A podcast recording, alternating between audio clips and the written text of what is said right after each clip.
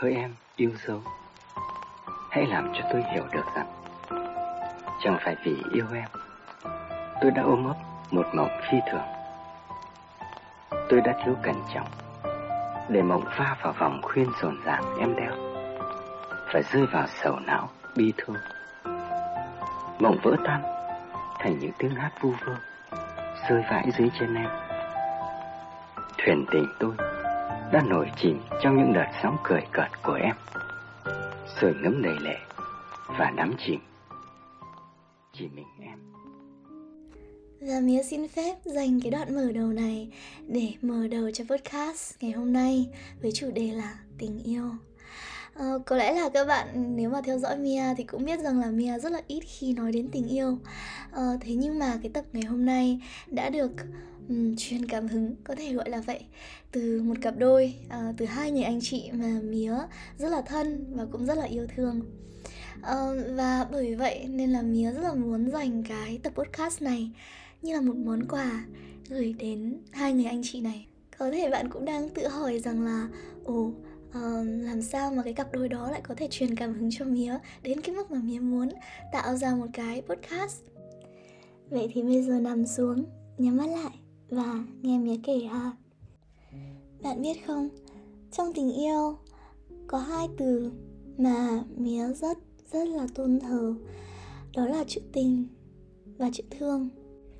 Các bạn đã bao giờ nghe một bài hát, một bản nhạc, hay là xem một bộ phim, hay là các bạn thấy một cặp đôi nào đó và các bạn nói rằng, trong vô thức các bạn nói rằng wow, tại sao mà có thể tình đến thế. Và chữ tình nó nó không giống lãng mạn, cũng không giống sến sẩm, bởi vì rằng chữ tình nó đắt giá hơn thế rất là nhiều và nó bao la hơn vậy rất là nhiều. Nó chất chứa tình thương, tình bao dung, tình thấu hiểu, tình thấu cảm. Nghe rất là vĩ đại đúng không? Thế nhưng mà dù cho nghe nó rất rất vĩ đại như vậy và và mình phải nói là nó vĩ đại thật đấy, thế nhưng mà bằng một cách nào đấy thì thì nó lại rất rất rất là mộc mạc. Nghe có vẻ không có logic lắm nhỉ. Thế nhưng mà tình yêu thì đâu có bao giờ logic đâu. Và khi mà nhắc đến chữ tình thì không biết tại sao, thế nhưng mà Mía luôn nghĩ đến tình yêu của ông bà mình ngày xưa. Các bạn còn nhớ khi mà À, thật ra là hồi đó các bạn vẫn chưa được sinh ra. Thế nhưng mà um, các bạn có bao giờ được bố mẹ hay là ông bà kể rằng hồi trước khi mà chưa có internet, chưa có Facebook, chưa có smartphone, có nhiều nhà cũng chẳng có điện thoại bàn, và hồi đó nếu mà muốn liên lạc với nhau á, thì phải viết thư, viết thư tay á. Và bởi vậy nên là những bức thư tình mới được ra đời. Thế nhưng mà không phải cứ gửi là ngày một, ngày hai nó đến, mà hồi đó thì uh, gửi và sẽ chờ rất là lâu thì nó mới đến được đến nơi. Và cái cảm giác khi mà nhận được bức thư hồi đáp, cầm trên tay và hồi hộp mở ra, uh, và mình nghĩ là khi mà đọc á, uh, thì chắc là cái cảm xúc nó sẽ rất là vỡ òa và, và rất là khó tả. Và bạn đoán đúng rồi đấy, cặp đôi mà đã cho Mía cảm hứng để làm tập podcast lần này rất là tình. Tình yêu của họ không chỉ dừng lại ở chuyện yêu mà nó còn cao xa hơn vậy nữa.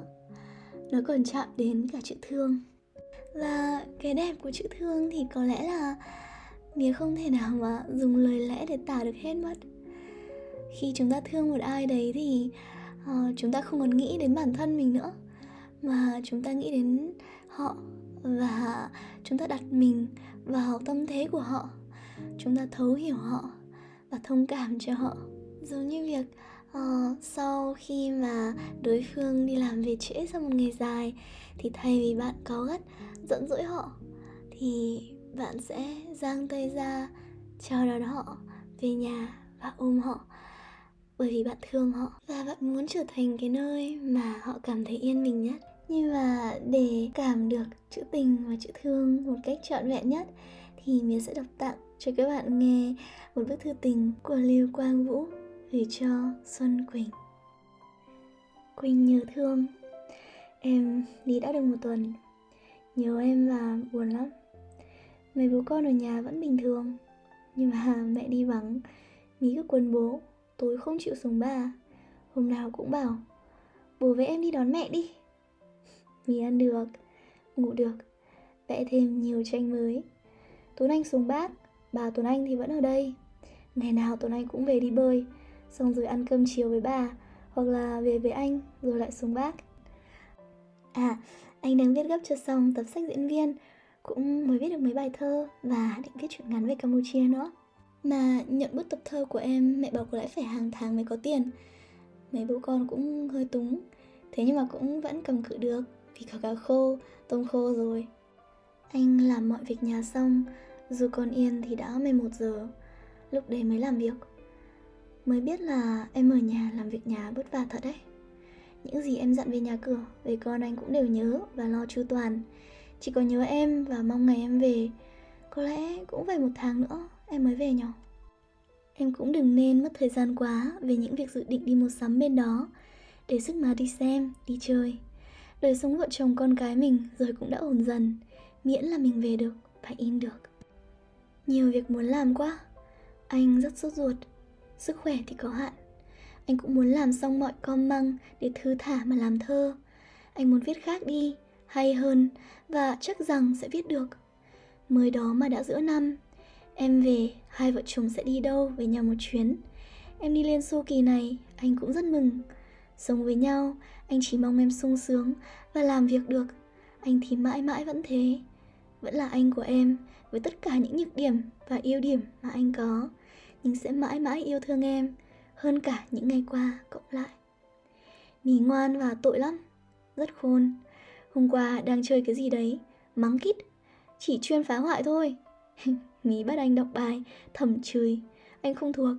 Mí khóc, bảo anh là bố không thuộc mà lại để mẹ đi Liên Xô mất. Bố không thuộc thì bố đi Liên Xô, để mẹ ở nhà đọc với em chứ.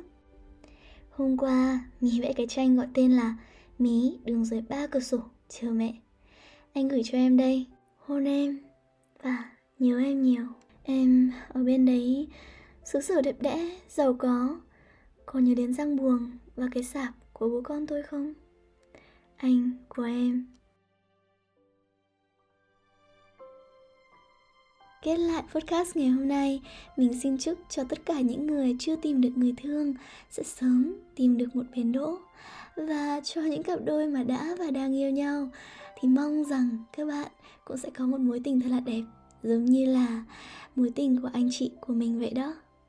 Và hẹn các bạn ở tập podcast tiếp theo ha.